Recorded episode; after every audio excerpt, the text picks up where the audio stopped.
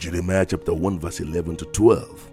Moreover, the word of the Lord came unto me, saying, Jeremiah, what seest thou?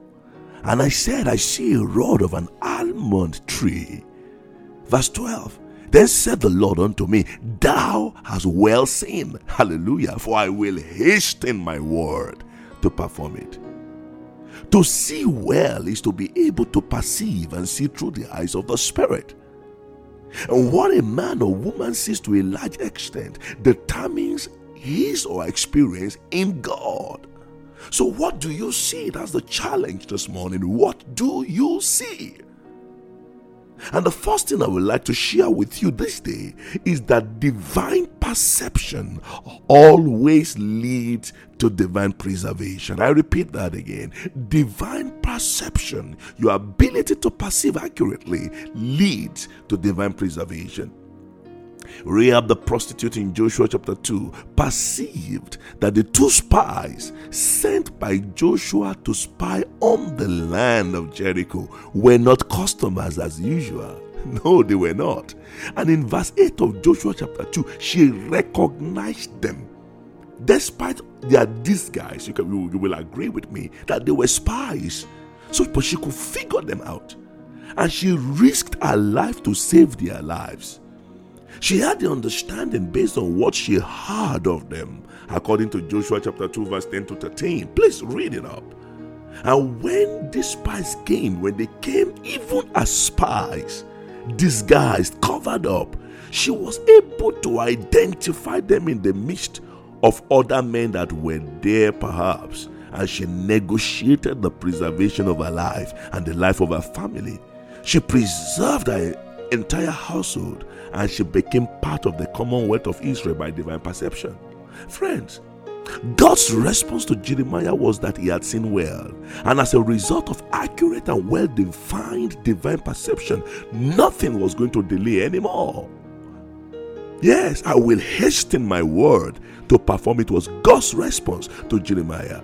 Now, many have suffered delays in their lives because of lack of divine perception. And until a man sees well, there is little to nothing that God can do for such an individual. True. The entire city of Jericho was completely destroyed. Only Rahab and her family were completely preserved in Joshua chapter 6, verse 22 and 23. Her father, mother, brothers, and sisters were preserved.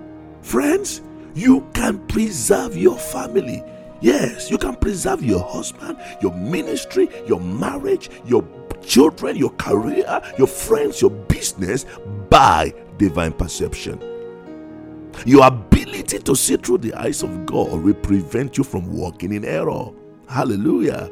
When your eyes are open, you will not fall into the deception of that fellow, that man, that woman coming to lie to you and manipulate your emotions. When your eyes are open, you won't sign that deal with those deceptive people. No, you won't do business with the wrong people. You won't go into ministry with the wrong people. Your capacity to see through the eyes of the Spirit will expose to you the false teachers, the false prophets, the false apostles, and liars who merchandise the gospel, deceiving people and leading them to hell.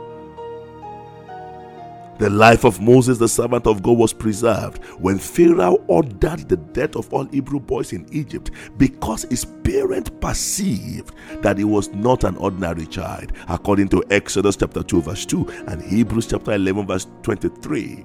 They risked their lives. They operated in divine wisdom, demonstrated kingdom boldness, faith to keep him alive. The extent to which you can you can go to preserve that which God has given to you depends on your ability to perceive.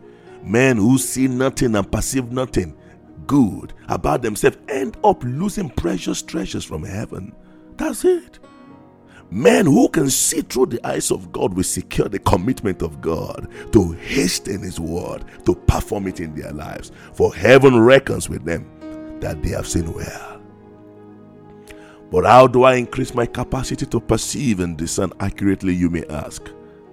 How do I, Pastor? How do I increase? Habakkuk in Habakkuk chapter 2, verse 1 says, I will stand upon my watch and set me upon the tower and will watch to see what he will say. To see, to see, to see what he will say unto me. For man sees when God speaks. I repeat that. Man sees when God speaks to them. God's words activate your capacity to perceive and discern. For as you spend time in divine fellowship with the Lord, He opens your eyes to see. He exposes to you what is hidden from the natural eyes. And the more time you spend with Him, the more you are able to discern and perceive. For the Word of God itself is a discerner of the heart. Rahab was able to perceive and identify the two spies despite all their disguise because she heard words about them and what God did for them. Friends, if a prostitute could perceive and preserve life and her household, you can do much more. But like Habakkuk, Get ready to get out of your comfort zone, to stand upon your watch, to wait on Him, to connect with Him, and He will guide your step. Yes, He will guide your steps. For a pilot is guided to safety not by his ability to physically see through the stormy, dark, or bright clouds, but by the use of his internal navigation equipment and instrument to stay in constant connection with the control tower. Stay in touch daily with God, my friend. Stay in touch daily with Him, and you will always, you will always be guided to safety